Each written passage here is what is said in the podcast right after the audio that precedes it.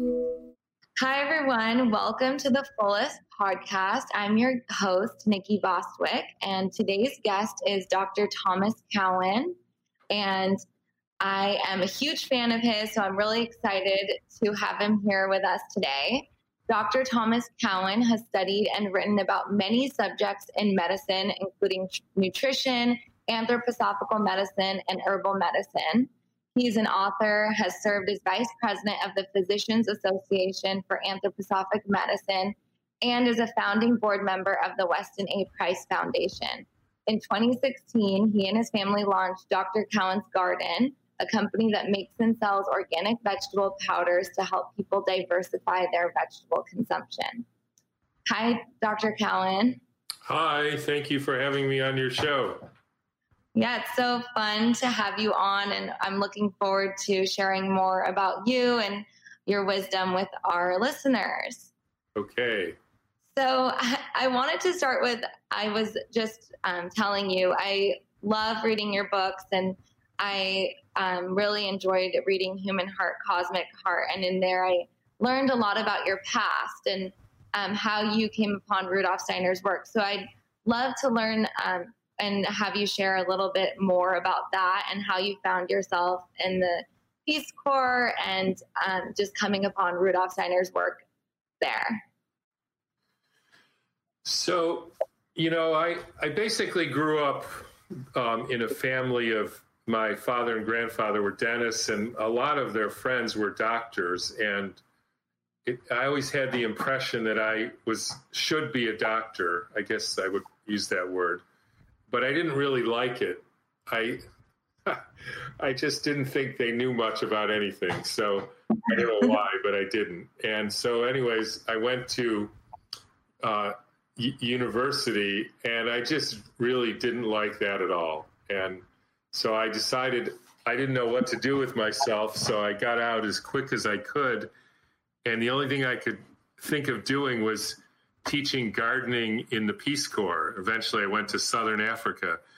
Uh, mind you, I didn't really know anything about gardening at the time, but they didn't seem to care, and I didn't really care either. Um, so, anyways, I went there and I was assigned to a small village, and I was sent there to set up their gardening program. And the only other expatriate there, non Swazi, was a guy who had uh, he was a refugee refugee from then what was called Rhodesia, and he didn't want to serve in the army. And he had been trained as a biodynamic uh, gardener. So wow. he, he, gave me a bunch of books on Steiner and biodynamics. And basically, because I didn't know anything about either of those and I didn't have much else to do, I started reading them. And, you know, for whatever reason, the whole thing made a lot of sense to me. And then eventually somebody gave me uh, Weston Price's book on nutrition. And it was at that point, somewhere in about a year into my Swaziland, I realized that the doctor that I didn't want to be was not the only kind of doctor there is.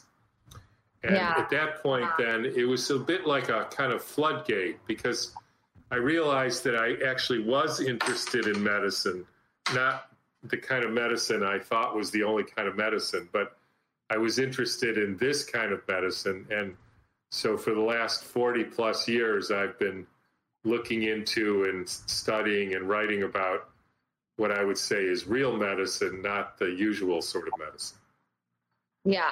I I really like how you mention how you've always been curious just ever since you were younger. And so I I think that sort of curiosity is also what probably made you think that maybe they don't know what they're talking about, but then coming upon Steiner's work, it's all about observation and being curious. So I yeah, I don't know if it's curious as much, maybe, but it's more. I had this, uh, I guess, an maybe unusual ability or maybe arrogance to trust what I was seeing rather than what I was being told. And then I found out that the sort of founder of anthroposophy, which was Goethe, really not Steiner, he, he his whole system of thought was based on observation. And the interesting thing about it is, you know, and I can give people examples. So, you know, you can say, native people used to say they could talk to the trees or hear trees talk. And of course, modern people say that's ridiculous because they, and if you say, How do you know it's ridiculous? They say, Well, I went up to a tree and I couldn't hear anything, and so they can't talk. Uh, and interestingly, there's a few assumptions there. One assumption is trees speak English, which maybe they don't. Maybe they trees speak some other language. And the second assumption is that the tree wants to talk to you. Uh, and that may not be true because you may not be somebody the tree actually wants to talk to. Uh, the third assumption is you don't actually have to do anything to to be able to hear trees. Whereas actually, traditional native people used to say, you have to train yourself your whole lifetime to quiet whatever it is in you that allows you to hear trees. And only then can you hear them. You can't just wake up one day and say, I want to hear a tree. I mean, maybe that's true, but it doesn't seem to be true. And it's the same thing with, with anything in science you actually have to train yourself to trust in your observation and then train yourself to be an observer and most people don't do that. So they don't they don't get observations. They don't know what to do with them. And as a result they they believe what other people tell them. This episode is brought to you by Four Sigmatic, a wellness company that is well known for its delicious mushroom coffee. Right now, chaga is my favorite functional mushroom, and the compounds and antioxidant properties in chaga play a big role in supporting our immune system and maintaining its overall function. So I'm a big fan of the combination of chaga and lion's mane in Four Sigmatics coffee, which is also third party tested for mold, yeast, bacteria, and other toxins to make sure that they're only offering the highest quality product to their customers.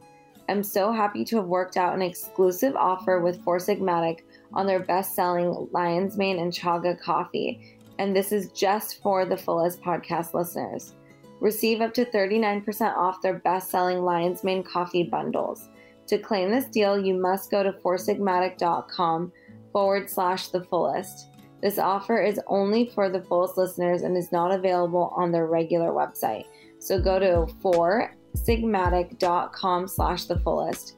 F O U R S I G M A T I C dot com slash the fullest and fuel your productivity and creativity with some delicious mushroom coffee.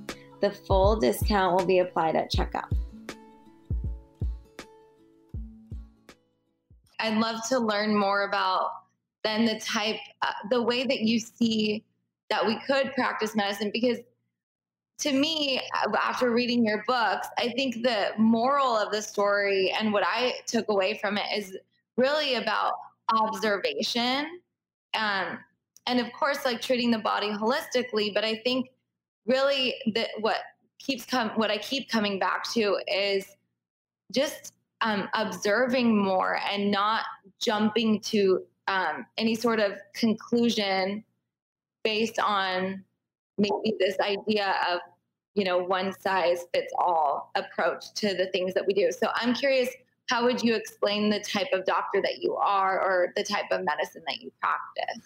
So i, I would say that i practice med well I, i'm basically done practicing medicine now. So i did practice medicine based yeah. on facts. And and the reason I say it like that is because a lot of medicine is based on theory first, and then they uh, essentially mold the facts to fit the theory. And the, the way I can explain this is so, you know, a very simple example somebody gets a splinter in their finger and then they don't take it out, and then the next thing that happens is they get pus. Now, if you go to mm-hmm. if you learn in medical school, which I did, you learn that pus means you have an infection and that's bad. So you get rid of it with antibiotics. But anybody who's a sort of sensible observer of the situation would understand that the real disease or the illness there is the splinter, and the pus is the body's attempt to get rid of the splinter. And so only a misguided person would try to get rid of the pus. Uh, a person who's mm-hmm. doing actual medicine would either get rid of the splinter uh, by himself or would help the body's pus get rid of the splinter, and that would resolve the problem. So that's one example. Another one is you see, I always ask the question to myself and sometimes to patients um, why is the body doing this?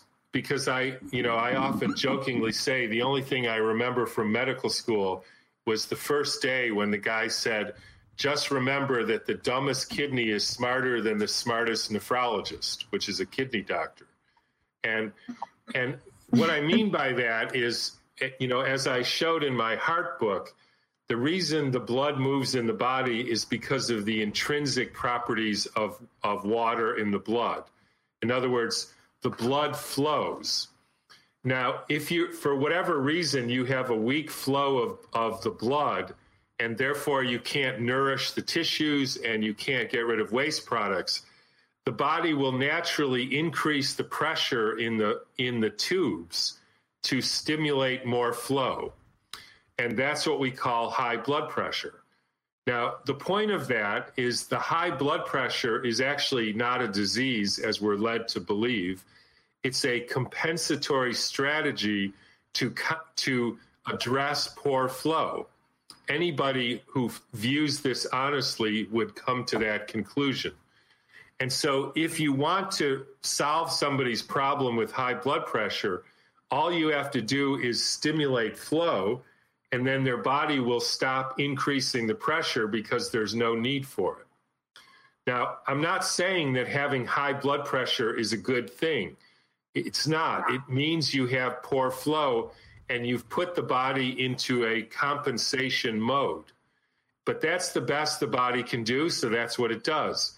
And unfortunately, there's no awareness of that in medicine. So they give you drugs to lower your blood pressure, and then you're on drugs for the rest of your life. And the drugs cause other problems because they're not actually addressing the real issue, which is you have poor flow. In another example that you can see that is, you know, I show in my in the cancer book, in the in the autoimmune and vaccine book, that our cells are made of gels, and in order for them to function, they have to be perfectly formed, essentially crystalline gels. Now, if you come along and dissolve some poison into that gel, it, that makes it so that the gels don't work properly and the body doesn't work properly. The only rec- recompense the body has to that is to first heat up the gels so that they run and then flush that stuff out through the mucus. That's what we call being sick. So, being sick is a solution to being poisoned. It's not an infection. It's not because you were invaded by some sort of virus or bacteria. That's a superstition. In fact, the bacteria are there to clean up debris and we mistake we mistook that for the source of the problem. And so basically medicine is full of these mistakes and i i actually sometimes call them superstitions because they can't be proven. People just believe them because they don't really know any better. But anybody who's an actual observer of the situation can easily demonstrate that they can't possibly be true it's interesting because, in some regard, I think people are coming along and finding this out. For example, like you said, antibiotic, right? I mean, people are seeing that routine um, prescriptions of antibiotics are causing a lot of issues in our gut.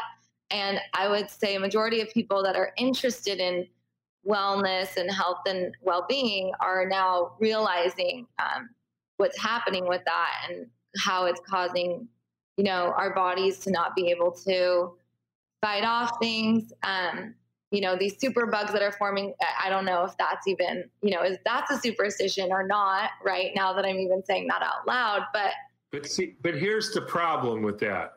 most people would say, and even the so called alternative community would say, the problem with antibiotics is that you, you kill off the good bacteria and you make these more resistant ones, and then they cause all mm-hmm. kinds of trouble. And all, all I can say about that is there's very, there's no evidence that that's actually true. There is evidence that you know using antibiotics kills the you know the beneficial organisms, but the role of bacteria in nature is to digest dead stuff or debris. In other words, if you have a compost pile and you put dead squirrels in it, you'll get bacteria living off the dead squirrels. Nobody says the compost pile has an infection. And besides that, if you take those bacteria and you put them into a healthy compost pile, they don't they don't grow in the new compost pile. But they will grow if you put dead squirrels in there. And so even people who say, "Oh, well, it shouldn't take antibiotics because they cause resistance or whatever." They actually miss the very role of bacteria in nature. So if you have tonsils that are you know you've poisoned them or you've have metal in your mouth or use fluoride or something like that that creates essentially poison tonsils or you don't eat good food the bacteria come there to digest you know the dead stuff in your tonsils they're not causing disease and unfortunately they are there at the site of the injury but that's like saying you know, because you see a fire and then there's firemen there, the firemen must be causing the fires. It's it's actually kind of nonsense yeah. thinking.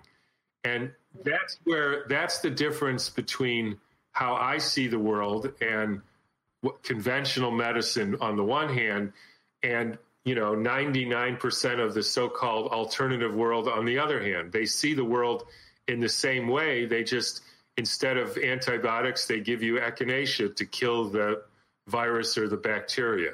And it's really, there's very little difference between the two. That's so interesting. So, how would you um, go about, as you know, an example, if you can give an example of how you would do it, maybe not giving echinacea, but what, you know, what sort of solution would you um, come up with? Hypothetically, poisoning the person. Yeah. I mean, you solve the actual problem. Yeah, I mean, if if and the other thing is, um, every situation is its a unique situation. So I don't particularly believe in quote strep throat. I mean, there are people who have sore throats, and they often have a particular bacteria called strep, which is there. The strep is always there. It only will grow if it's being fed. So the issue is not whether the strep or, or not is is there. It's how and why or in what way you're feeding them. Because if you stop feeding them, they go away because they don't have any food and there's nothing there for them to do. And that and what you realize if you do real medicine is every person's road towards you know one is an emotional toxicity one is they eat crappy food one, I heard a story the other day of somebody who, you know, ate 20 fluoride tablets because they tasted like candy a day when he was a child. And he had braces and, and, you know, was putting all kinds of toxins in his, in his mouth and his tonsils got sick. I mean, that isn't exactly rocket science. And yeah. so the bacteria live in there. So to say, here's what you do for, for any disease is also a kind of nonsense because everybody's road towards what happened to them is an individual story. And the way I see medicine is the job of the doctor is to find out what the story is and then based on the individual characteristics so what happened to you uh, then you know if it's the braces then you get rid of the braces if you're eating fluoride tablets you get rid of the fluoride. And if you eat sugar all day, you think about eating real food. And it's not the same. And so to even say it's the same gets you into suckered into a whole different mindset, which isn't even accurate. Yeah, I completely agree. So one of the things I wanted to talk to you about was in general, just I, I was telling you actually recently was um, I don't know if you know them, but Matthew and Terces Engelhart, they own Be Love Farm and um, Cafe Gratitude. They were in Northern California, not too far from where you are. So I, I assume maybe you've heard of them. But I was spending some time on a farm, and I was um, given a little tour, and they were saying how the conversation of human health should be the same conversation as soil health and climate health.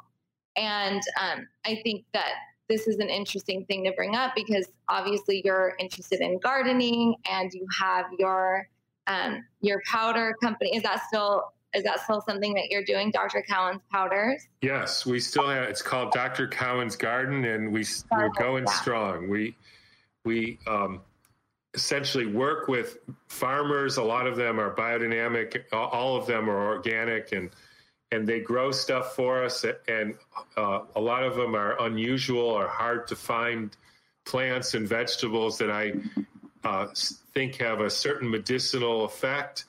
And they grow them for us. We powder them and put them into jars and and uh, make them available to people. So yes, I'm very interested in the whole connection between food and soil and human health, et cetera.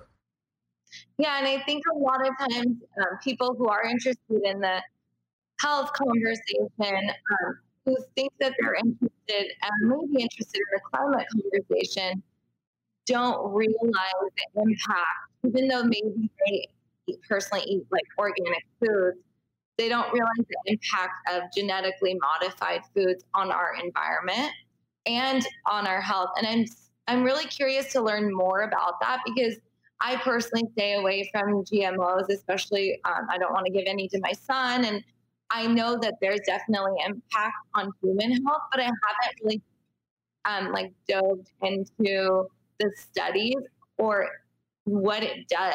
So I'm curious. You know, we're talking about our the water in our body and the structure of it and how it's like in its fourth phase that it's sort of gel like. I'm curious if um, GMOs or if you know of GMOs also having that impact. Uh, a similar I mean, impact. I, am not an expert on GMOs. I, I, you know, there's some things in food and medicine that, you know, my my philosophy on food is if it wasn't here hundred years ago, don't eat it. Um, yeah. And so to a certain extent, I, I don't I don't look into it any more than that. Uh, of course, that's I'm being a little facetious because I do look into it, but yeah, yeah. But, I, but in terms of speaking to it, yeah, I understand. You, you know, humans did fine. Animals do fine when they eat animal diets. You know, if elephants eat an elephant diet, they do fine. When humans, as found by Price, eat a human diet, they do fine. As soon as you start eating what he called foods of commerce or modern adulterated food, then people get sick. And there's all told number of ways of doing that. There's the way, the type of seeds, the type of soil preparation, the type of food processing. You know, no, no normal traditional pe- people would ever eat like Cheerios or extruded grains or grains yeah. that weren't soaked and sprouted or fermented or something. So there's rules of food, and they're all found in a book called Nourishing Traditions. And anybody who wants to know how to eat, just go to that book, and they'll she'll tell you.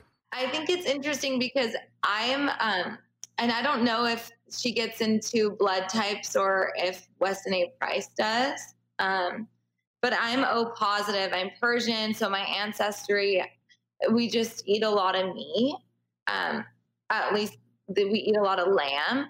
And I just don't like it at all. And I've never liked it. And so I find myself, um, I, I'll sometimes have it like when I was pregnant, I felt like I should have some. And I did. I used to be very extreme and I was vegan and I was a raw foodist. And then um, I definitely understand the role of fats and raw butter and raw dairy. I love all that. But um, I just find that I don't like me. And I think about just medicine in general. Like you mentioned, the um, some people get sick just from the emotional aspect. You can get high blood pressure. So I think about that a lot with, um, you know, Weston A. Price and all just eating maybe in a way that you feel like I have to eat this because I've read that this is really healthy and I need to do this because it's really good for my bones or it's really good for this. But then um, internally, you know, not wanting to do that. And I'm curious how you navigate that, um, you know, that conversation of what naturally you're inclined to versus what, you know, traditionally your ancestry has been um, eating and yeah, well, first of all, I don't put any credence in the blood type thing. I would never use that as a guide to what to eat. Okay. And second of all, um, you know, we have a number of, I would say, actual epidemics in this country. Uh, but the most important one is people have very little, if any, clue as to what they should actually do. And so they defer all questions about their personal health and freedom to experts. And so they read about what they should eat or shouldn't eat. And of course, everybody has their own opinion, and then they change their opinion basically every third week. And nobody has any sense of when I eat like this, I do better. And so mm-hmm. they have to ask doctors and experts. And you know, that's the problem. The problem is, I mean, we, we have the most sensitive observational uh, diagnostic tool ever created, which is called the human being. And, you know, the, the fact of the matter is, which I've been doing now almost 40 years, is once you commit to only eating real food, over time you get to realize which of that food does best for you and which doesn't. You end up with a sense of today I should eat more vegetables, tomorrow I should eat more meat, then I need to eat more grains. And all these people who say this is good for you and that is good for you and that's bad, etc. You know, they they they have theories. Milk isn't good for you, but yet uh, Weston Price found that some of the healthiest people who've ever lived, 50% or more of their diet was dairy products. And so it's basically nonsense. And so we what our main epidemic we have is people have no sense of what they actually know about their life and so they believe experts and once you do that you're lost. And the only way to reclaim that is to use yourself as an experiment and with food that means first you have to commit to only eating real food the definition of it is in if it's not in nourishing traditions, then don't eat it. Uh, once you do that, you will gradually get a more and more developed sense of what it is that you should eat. And then you don't need people telling you. And in fact, you would be repulsed at the thought of listening to somebody tell you what you should eat. And I'm, always curious, you know, I have 80 year old patients who used to come to me and they'd say, what should I eat to have a long life? And I'd say, it's too late. You already had a long life. And they should probably eat what they already ate because that's how they got such a long life. Now, the sad part for me is as an 80 year old, you don't even know what you should eat now. My guess is they actually do, but they get people are so confused by so called experts that they, they they just don't even trust themselves and that's our epidemic you know if you do this i feel worse.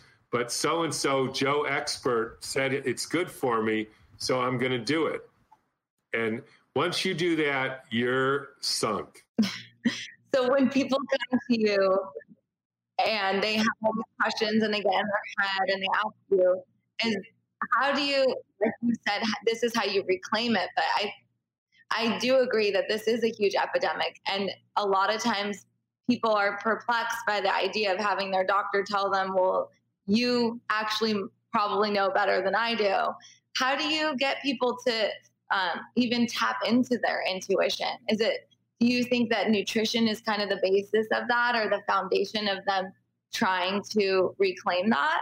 I mean, that, that's obviously what you said. That's one, there- that, it's one thing. Um, you know the the water in your body is another thing uh, but mostly i try to i tried to empower them because uh, I have a, a whole technique of how I interact with patients that gets them to tell their story. And what is usually becomes very clear in telling their story is that they knew what happened to them and they were only convinced that it wasn't true by a doctor who frankly didn't know. And I can give you stories about that. For instance, you know, I, I would often have uh, it, this was it's like a parlor trick I used to do. Somebody who's 65 years old comes in and they've got early onset of Parkinson's, so they have a neurological problem. So they come in, and I I didn't really do this, but I thought about doing it a lot. Before they said anything, I would say, "So when did you start the statin drug?" Because statin drugs basically lower your cholesterol, and the glue in your brain is the cholesterol. And so then you can't, you become, quote, unglued, and then you can't remember anything, or you have a disease like Parkinson's. But, but I don't usually say that.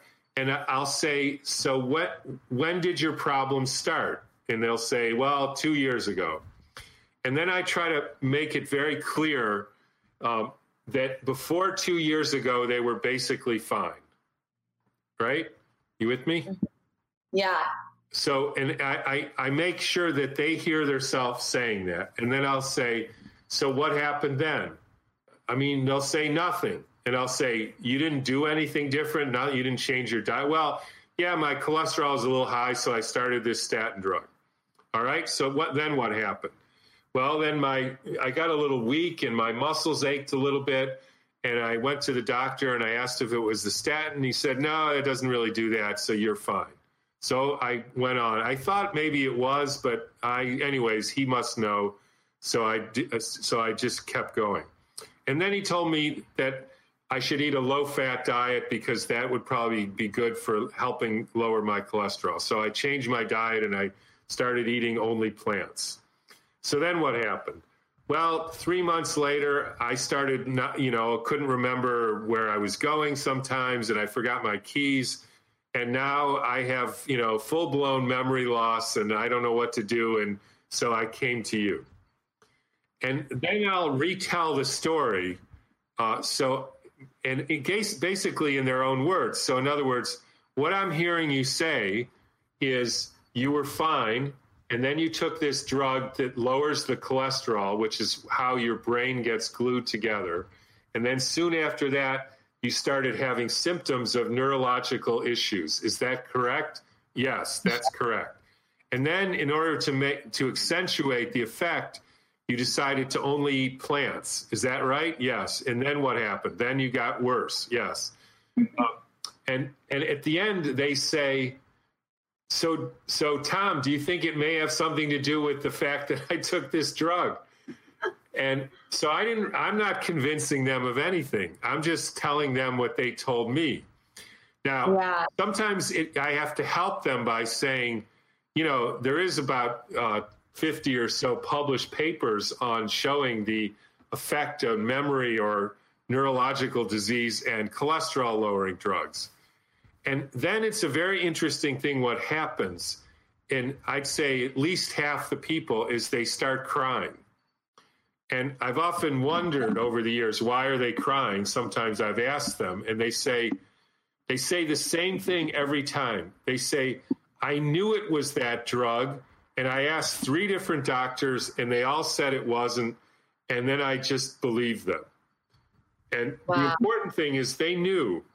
Everybody knows. If you you just have to sort of ask people or get put people in a situation where they're they feel safe enough and open enough to tell you their story. And and I've heard so many times I knew it was that statin drug. I knew it was that you know a guy I remember a guy 13 years old totally fine soccer player. He worked on used cars and then he goes in with his mom. He has a flu shot a week later He's got, you know, sort of paralysis from his waist down, and they called it Guillain Barre. And then he goes in and says, Was this because of this uh, vaccine? And they said, No, vaccines don't do this. Even though it says in the package insert it can cause Guillain Barre. So, next thing you know, he's going on for the next two years, going to all these different doctors. weakness in his leg, can't walk properly. It's now five years later. He gets told by five or six different practitioners, doctors, no, vaccines don't do that. Again, even though it says it in the package insert and there's very clear uh, studies that show that it does. And then you just tell the story back to him. And then I didn't say anything. He says, So do you think it's could be the vaccine? I say, What do you think? And then they again they start crying and they say, I knew it was. I knew I never should have believed them telling me it wasn't. And there you go. Then you have a friend for life. I totally agree with all of that. I mean, from I mean statins to vaccines and and I think that it's really sad that this has this becomes a controversial conversation when what you're saying you're not even saying anything to that person they're just telling you what they think you didn't even say anything and not that our not that your conversation with them is controversial but just controversial about bringing um, those things up about statins causing these things or vaccines causing things that the insert says that they cause. Right. I mean, we have a funny. Uh, again, it's it's we we somehow have convinced people that their experience doesn't matter, and it's the studies that do. Even though when you actually read the studies, they actually say they exactly what they're reporting actually did happen. Uh, so it's it becomes this jumble of of ignorance and superstition. I, I don't know how else to say it, and that's what we have.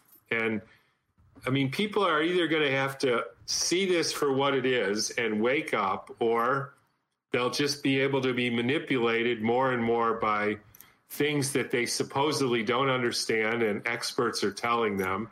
And you know that's a that's a dangerous recipe right there. I mean that's happening right now right with what we're going that is happening right now yes. And not only is it happening with um, just the level of fear that people are experiencing by just being afraid of being around each other essentially or around anyone not in their household um, but it's also just with the mask thing um, and I, I listened or watched a video that you did on Instagram. I really appreciate just you being outside in San Francisco and sharing about how important it is to take in fresh air and that you weren't wearing a mask. And I'm curious um, if you could speak a little bit to that because um, for, I mean, I would say if I wasn't going to ask an, you, the expert, right, and I was going to um, make my own decision, which I do, and I don't wear a mask and the reason is I don't feel good when I wear a mask. I get a headache. I can't breathe.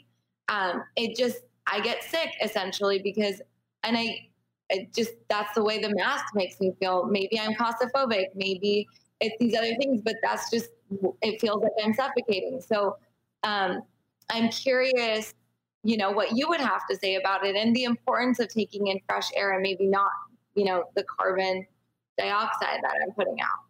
I mean, the only thing I'll say right now, because that's a huge subject, and I've said a lot about that, and I, I, think if people want to know what I think about this whole situation, they should go to my website, and I have a bunch of webinars, and they can also uh, check out the work of a uh, doctor named Andrew Kaufman on on this. So there's a lot of information that people need to understand, but I, I can tell you that the the science behind wearing a mask is, you know, it's well, there is no science showing the benefits. So, you know, this is a very again to to do this in a in a few minutes would be a disservice to the enormity of that question. So yeah. I would rather say to people that if you're really interested, you should look into uh, what I what I've had to say about that, there, I, there's a website, drtomcowan.com. You can also go to uh, uh, andrewkaufmanmd.com. Those are two of the places where we've tried to really take a very clear and scientific look at what is really happening today. Is this the first time in history that healthy people, but this is happening that healthy people are being asked to do these things i'm I mean, curious The interesting thing about the mask is uh, there's three categories of human beings who were who have historically worn masks. Uh, one of them are shamans, particularly like Native American shamans, and they wore masks for two reasons. One was to change their consciousness, so they would they would want to assume the consciousness of a say a fox, for because then they could see the world differently. And so wow. they would wear a mask of a fox, and that would change their consciousness. And sometimes it, they would also do it to make somebody else sick. So they would have you wear a mask, which they knew would change your consciousness, and then you could you were more amenable to their suggestions. Now, sometimes it was in the interest of healing you, uh, and sometimes it was not in the interest of healing you. They were used to make people wow. sick. So they're they're a very powerful tool because you become faceless, anonymous, and a little bit hypoxic, low oxygen. You you breathe in more carbon uh, carbon dioxide, so you're you're that affects how you the clarity of your thinking, and so your thinking clarity is changed, and obviously that makes you a, uh, susceptible to you know, good or bad changes in how you see the world. So that's the first use. The second use of masks was uh, in the uh, in the South in bef- before the Civil War. The slave population was often forced to wear masks when they were off the plantation as a sign of submission. So there's a long history of, you know, owners of people getting getting other people who were their slaves or subservients to to wear masks in order to demonstrate that they had no voice. And mm-hmm. the third group of people who t- who historically wore masks are bank robbers. Um, so oh, yeah. I often joke now that I I called my bank and told them they should increase security because I've noticed a lot of bank robbers around. I don't know if they did that, but uh, so I I think if you see yourself in one of those categories, then it's perfectly appropriate to wear a mask. I, however, don't want to rob any banks, at least no time soon. What's it like being a parent to, I, am assuming 20 somethings uh, right no, now? We're, that... we're way beyond 20. we're really? almost we're almost 40 something. Wow. 40 something, almost 40. Wow. So, so, my wife and I have four children, not together, and I think the youngest is 33 ish, 33, and the oldest is 38 ish. And we have six grandchildren. Oh, congratulations. That's amazing. Yeah, so I'm curious. Um, you know, I, I watched one of your videos um, when I first started um, looking into your work, and it was kind of, I'm sure you know what video, the one that went viral right when COVID um, shelter in place orders happened. And at the end of it, you said something along the lines of, it's really difficult to be a human being and and saying i think you quoted Steiner maybe even and something about you know, having a spiritual um, you know, some sort of spirituality.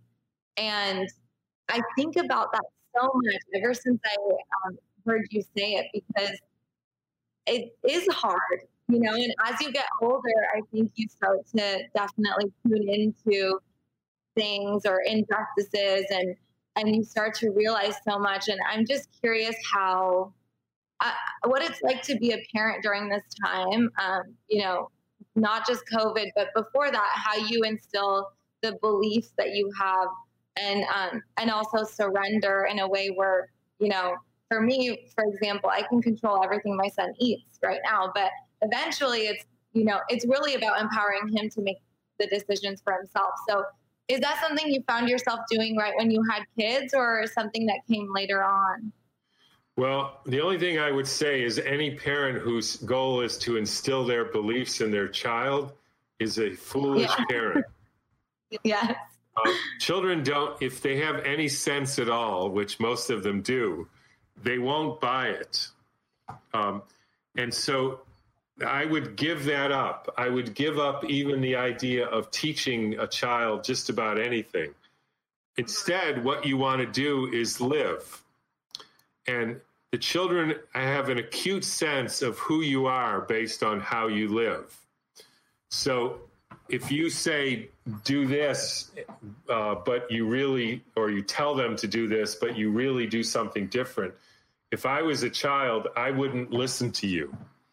Um, so, yeah. so my suggestion would be, and what I've what I've tried to do, which is of course very difficult with one's own family and children, is you just live in the way that makes the most sense to you, whether it's with food choices or you know what kind of house you live in or what kind of work you do or anything.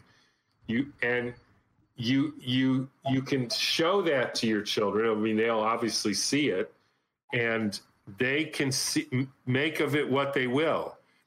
Anytime you say, "I'm going to impose or teach you," or any kind of coercive effort to have anybody, particularly your own child, believe the world that you see, man, you're asking for trouble.